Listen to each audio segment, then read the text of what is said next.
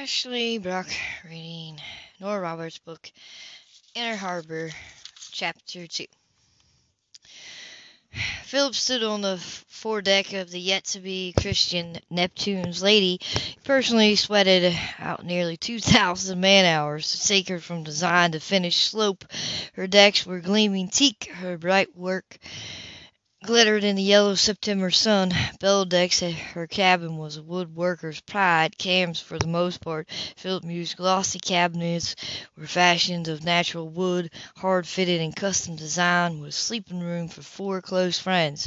She was sound, he thought. She was beautiful, aesthetically charming, with her fluid hull, glossy decks, and long waterline.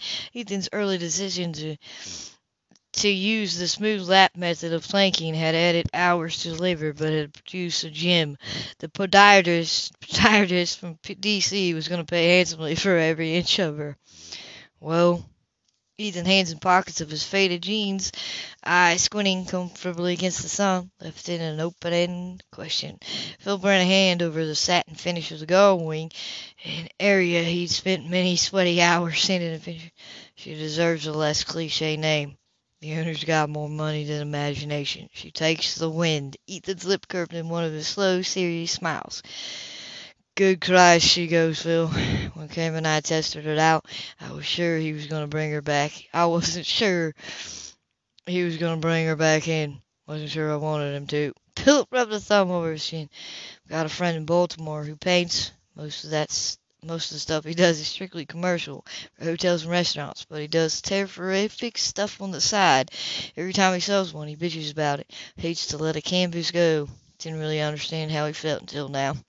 And she's our first, but not our last. Philip hadn't expected to feel so attached. The boat building business hadn't been his idea or his choose choice. He liked to think his brothers had dragged him into it, told him it was insane, ridiculous, doomed to fail. Then, of course, he jumped in and negotiated for the rental of the building, applied for licenses, ordered the necessary utilities utensils. During the construction of what was about to become Neptune's Lady, he dug splinters out of his fingers, nerve burns from hot kryptonite, soaked muscles that wept after hours of lifting planks, and had not suffered in silence, but with this tangible result of long months of labor, swaying gracefully under his feet, he had to admit it was all worth it. Now they were about to start all over again. You Cam make some headway this week on the next project? We want to have the hull ready to turn the end of October. Ethan took out a bandana, metallically polished fingerprints off the gold.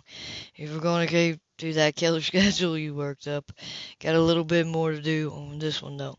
This one? I snarled. Phil tipped down his Wayfarers. Damn it, Ethan, you said she was ready to go. The owner's coming in to take her. I was about to go in and work up the last of the paperwork on her. Just one little detail. Well, just one little detail. Have to wait for Cam. What little detail? Impatient Philip checked. The client's due here any minute. Won't take long. Ethan nodded toward the cargo doors. Here's Cam now. She's too good for this yahoo. Cam called out as he came down the narrow dock with a battering operator drill. I'm telling you, we should get the wives and kids and sell her off to Bimini ourselves. She's good enough for the. she's good enough for the final draw he's going to give us today. Once he gives me that check, certified check, he's captain. Bill wait until Cam stepped near me. When I get to Bohemia, I don't want to see either of you. he's just jealous because we've got women. Cam told him. Here, he shoved the drill into Philip's hand. What the hell am I supposed to do with this? Her. Granny Cam pulled a brass clint out of his back pocket. We saved the last piece for you. Yeah, absurdly touched. Phil took the clink, watched the wink in the sun. We started her together. He's important. Seemed only right. He goes on the starboard. Starboard. Phillips took the screws Cam handed him and bent over the markings on the rail. I figured we should celebrate after. Drill wheeled in his hand. I thought about a bottle of Dom. He said, raising the voice of the noise. Figured it'd be wasted on the two of you, so I've got three harps chilling down in the cooler. They would go well, he thought, with the little surprise he was having delivered later that day. It was nearly noon before the client had finished fussing over every inch of his new boat. Ethan had been like to take the man out for a shakedown sail before they loaded the slope onto his new trailer. From the dock, Philip watched the butter yellow sails, client's choice, filled with the wind. Ethan was right, he thought. She moved. Slope skid skimmed toward the waterfront, heeled in like a dream. He imagined the late summer tourists would stop to watch, point out the pretty boat to each other. There was, he thought, no better advertising. He'll run her aground the first time he sails her on his home. Cam said from behind him. Sure, but he'll have fun. He gave Cam a slap on the shoulder. I'll just go right up that bill of sale. The old brick building they rented and had modified for the boatyard didn't boast many amenities. The lion's share was vast open space with fluorescent lights hanging from the rafters. The windows were small and always seemed to be coated with dust. Power tools, lumber, equipment, gallons of epoxy and varnish, and bottom paint were set up where they could be easily reached. The lofting platform was currently occupied by the bare skeleton of the hull for the custom-designed sports fisher that was their second job. The walls were pitted brick and unfinished sheetrock. Up a steep flight of iron steps, stairs was a cramped, windowless room that served as the office. Despite its size and location, Philip had it meticulously organized. The metal desk might have been a flea market special, but it was scrubbed clean. On its surface was a month at a glance calendar, his old laptop computer, a wire-in outbox, two-line phone answering machine, and a lucite holder for pens and pencils. Crowded him with the desk were two filing cabinets, a personal copier, and a plain paper fax. He settled in his chair and booted up the computer. The blinking light on the phone caught his eye. When he punched it for messages, he found two hang-ups and dismissed them. Within moments, he brought up the program he'd customized for the business and found himself grinning at the logo for Boats by Quinn. They might be flying by the seat of their pants, he mused as he plugged in the data for sale, but it didn't have to look that way. Justify the high-grade paper as an advertising expense. Desktop desktop publishing was second nature to him. Creating stationery receipts bills was simple enough. He simply insisted that they have class. He shot the job to the printer just as the phone rang. Boats by Quinn. There was hesitation, then the sound of circling. Sorry, wrong number. The voice was muffled and female, and quickly gone. No problem, sweetheart, Philip said to the dial tone as he plucked the printed bill of sale from the machine. There goes a happy man. Cam commented an hour later when the three of them watched their client drive off with their trailer slope.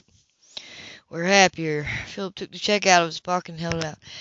Factoring in equipment, labor, overhead, supplies. He folded the check in half again. Well, we cleared enough to get by. Try to control your enthusiasm, came on. You got a check for five figures in your hot little hand. Let's crack open those beers.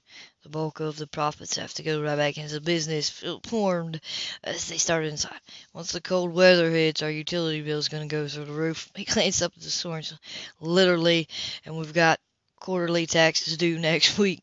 Cam twisted the top off a bottle, pushed it out of room. Shut up, Phil. However, Philip continued, this is a fine moment in Quinn history.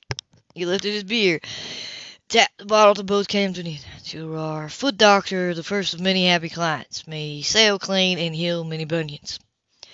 May tell all his friends to call boats by Quinn. Cam at it. May he sail in Annapolis and keep out of my part of the bay. He's a fish with a chicken in his. Who's bringing for lunch, Cam wanted to know. I'm starving.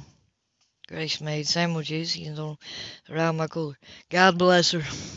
Might want to put off lunch just a bit.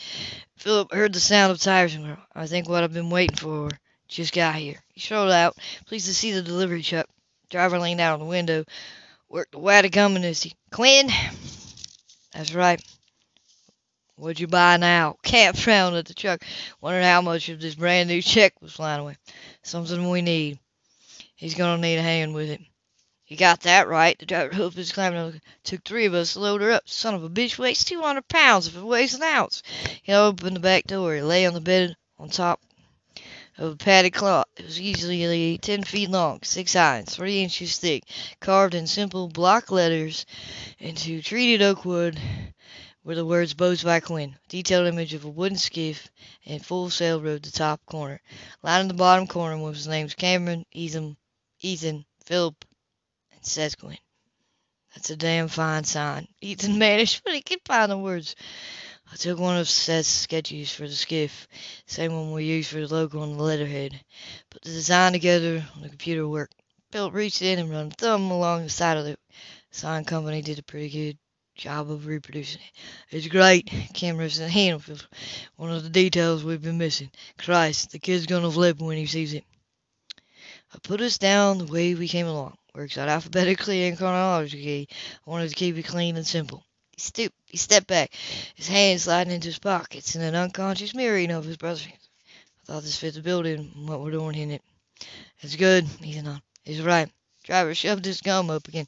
Well, you guys gonna mire it all day, or you want me to get this heavy bastard out of the truck? They made a picture, she thought. Three excess exceptional specimens of the male species engaged in manual labor on a warm afternoon in early September. The building certainly suited them. It was rough, the old brick faded and pitted, the grounds around it scrabbly, more weeds than grass. Three different looks as well. One of the men was dark, with his hair long enough to pull back in a short ponytail. His jeans were black, faded gray. There was something vaguely European about his style. She decided he would be Cameron Quinn, the one who'd made a name for himself on the racing circuit. Second wore scuffed work boots that looked ancient. His sun-streaked hair tumbled out of a blue-billed ball cap. He moved fluently and lifted his end of the sign with no visible effort. He would be Ethan Quinn, the waterman, which meant the third man was Philip Quinn, the advertising executive who worked at the top firm in Baltimore. He looked gilded, she thought. Wayfarers and Levi, she mused. Bronze hair that must be a joy to his stylist. A long, trim body that must see regular workouts at the health club. Interestingly, interesting, physically they bore no resemblance to each other, and th- through her research she knew they shared a name but not blood. Yet there was something in the body language, in the way they moved as a team, that indicated they were brothers. She intended simple to pass.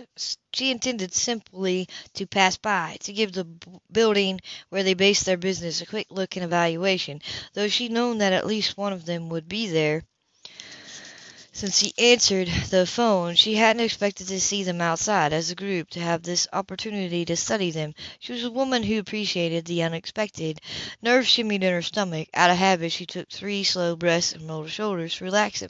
Casual, she reminded herself.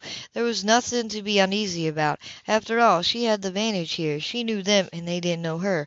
It was a typical behavior, she decided as she crossed the street. A person strolling along had seen three men working to hang an impressive new sign will display courage, and interest.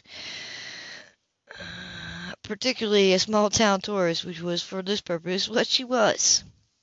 She was also single female, and they were three very attractive men. A mild flirtation would be typical as well. Still, when she reached the front of the building, she stood back. It seemed to be difficult and precocious precocious work. The sign was bolted to thick black chains and wrapped in rope. They worked out a pulley system with the ad exec on the roof guiding and his brothers on the ground hauling. Encouraging, encouragement, curses, and directions were issued with equal enthusiasm. There were certainly a lot of muscles rippling, she observed with a lift of her brow. You're in, Cam. Give me another inch. God damn. Grunting Philip dropped onto his belly and squirmed out far enough that she held her breath and waited for gravity to do its work. But he managed to balance himself and snag the, the chain. She could see his mouth working as he fought to loop the heavy link around a thick hook, but she couldn't hear what he was saying. She thought that might be for the best.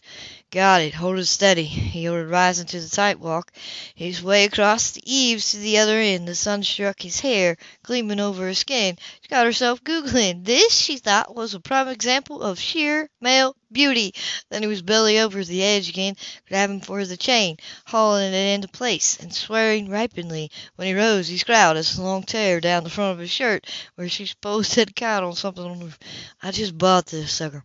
It was real bloody too. Cam caught up. Kiss my ass, Philip suggested, and took the shirt off to use it to mop sweat off his face. Oh, well, now, she thought, appreciating the view of a purely physical level, personal level. The young American god, she described, decided, designed to make females Joe. He hooked the ruined shirt in his back pocket, started for the ladder. And that's when he spotted her. She couldn't see his eyes, but she could tell by the momentary pause, the angle of the head, that he was looking at her. The evaluation would be insistent, instinctive, she knew. Male sees female, studies, considers, decides. Seen her all right, and as he stared down, started down the ladder, was already considering and hoping for a closer look. We've got company, Philip murmured, and Cam glanced over his shoulder. Hmm, very nice. Been there ten minutes. He's and Dustin's hand on his hip, watching the show. Philip stepped off the ladder, turned to smile. So, he called out, how's it look? Curtain, curtained up, she thought and started forward. Very impressive. I hope you don't mind the audience. I couldn't resist. Not at all. It's a big day for the Quinns. A hand. I'm Philip. I'm Sybill. And you build boats? That's what the sign says. That's fascinating. I'm spending some time in the area. I hadn't expected to stumble across boat builders. What sort of boats do you build? Wooden sailing vessels. Really? She turned her easy smile towards her brother. And your partners? Cam. Cam. He returned a smile. My brother Ethan. Nice to meet you, Cameron. She began to shift her gaze to read from the sign.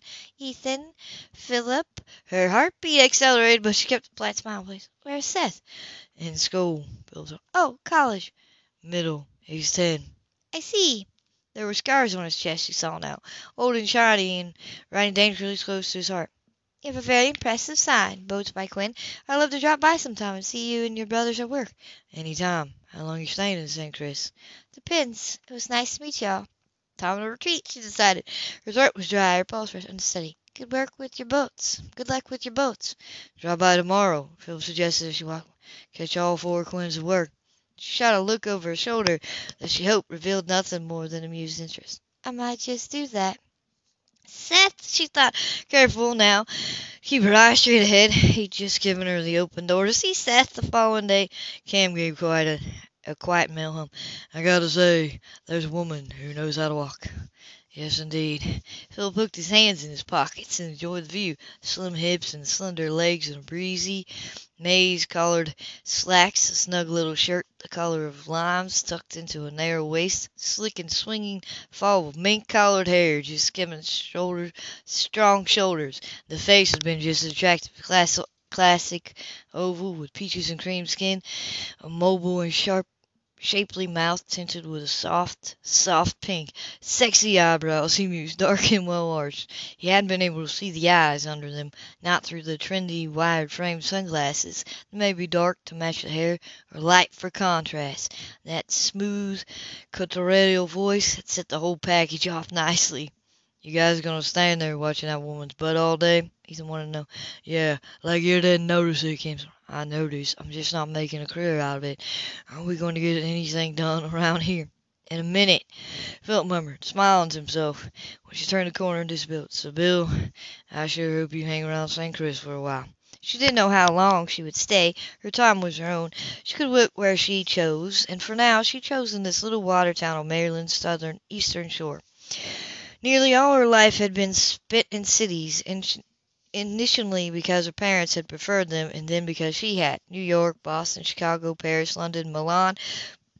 She understood the urban landscape and its inhabitants. The fact was, Dr. Sybill Griffin had made a career out of the study of urban life.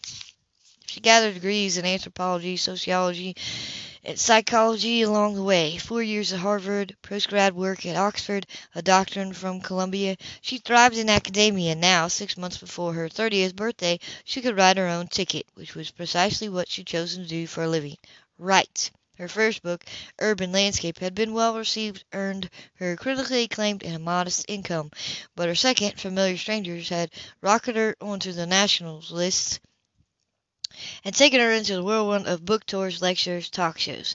Now that PBS was producing a documented series based on her observations and theories of city life and customs, she was much more than financially secure. She was independent. Her publisher had been open to her idea of a book of the dynamics and traditions of small towns.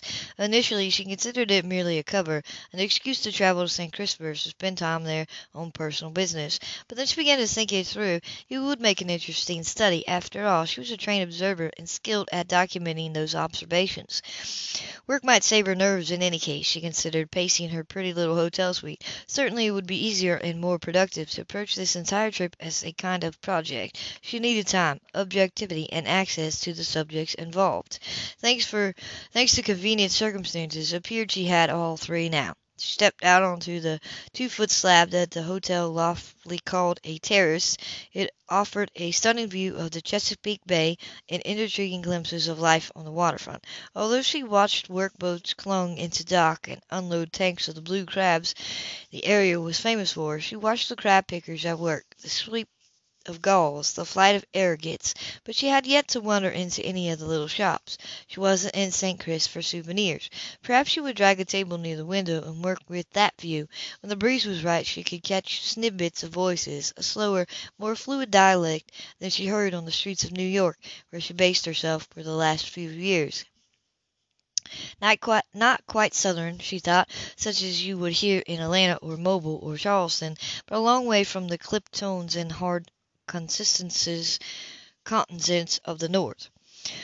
On some sunny afternoon she could sit on one of the little iron benches that dotted the waterfront and watch the little world that had formed here out of water and fish and human sweat. She would see how a small community of people like this, based on the bay and on tourists, interacts. What traditions, what habits, what cliches ran through them, styles, she mused, or dress, movements of speech inhibited inhabitants so rarely realize how they conform to unspoken rules of behavior dictated by place. Rules, rules, Rules. They existed everywhere. Sybill believed in them absolutely. What rules did the Quinns live by, she wondered? What type of glue had fastened them into a family? They would, of course, have their own codes, their own short speak, with a pecking order and a reward and discipline standard.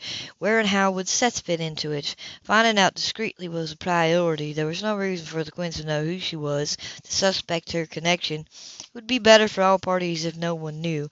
Otherwise they would be very well Otherwise they could very well attempt, and possibly succeed, in blocking her from Seth altogether.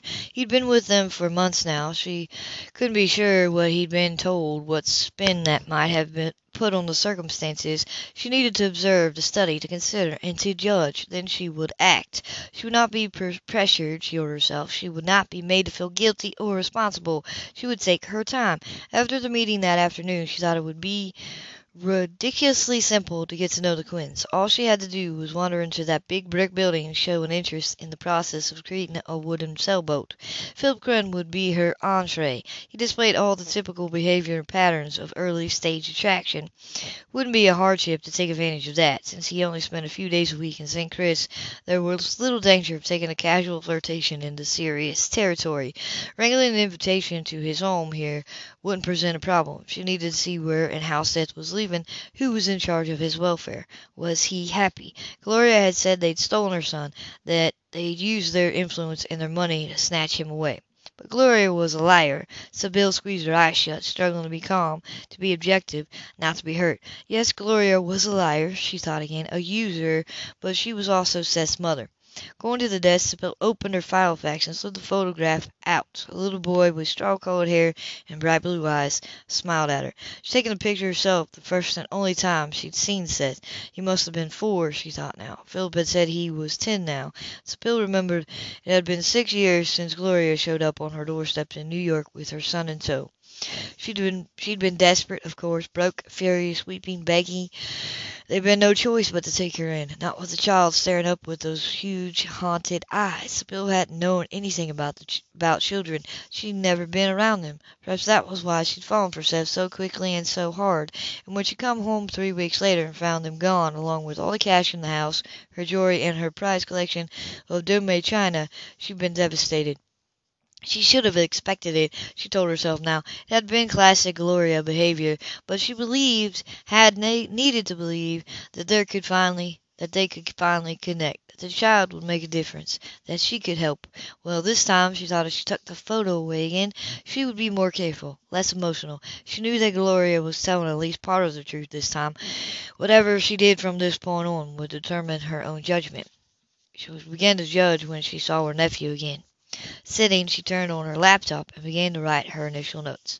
Quinn brothers appear to have an easy male pattern relationship. From my single observation, I would suspect they work together well. It will take additional study to determine what function each provides in this business partnership and in their familiar relations. Both Cameron and Eastland Quinn are newly married. It will be necessary to meet their wives to understand the dynamics of this family. Logically, one of them will represent the mother figure. Since Cameron Weiss, Anna Spinelli Quinn, is a full-time career, one would suspect that Grace Monroe Quinn fulfills this function. However, it's a mistake to generalize such matters, and this will require personal observation. I find it telling that the business sign the Quinns hung this afternoon contains Seth's name, but S. A. Quinn. I can't say if this disposes of his legal name is for their benefit or his. The boy must certainly be aware that the Quinns are filing for custody. Can't say as yet whether he has received any of the letters Gloria has written him. Perhaps the Quinns have disposed of them. Though I sympathize with her plight and her des- desperation to get her child back, it's best that she remains unaware that I've come here. Once I've documented my findings, I'll contact her. If there's a legal battle in the future, it's best to approach the matter with facts rather than raw emotion. Hopefully, the lawyer Gloria has engaged will contact the Quinns through the proper legal channels shortly. For myself, I hope to see Seth tomorrow and gain some insight into the situation. It would be helpful to determine how much he knows about his parentage. As I have only recently become fully informed, I have not yet completely assimilated all the facts and their repercussions. We will soon see, soon see if small towns are indeed a hotbed of information or their inhabitants. I intend to learn all I can learn about Professor Raymond Quinn before I'm done. End of chapter 2.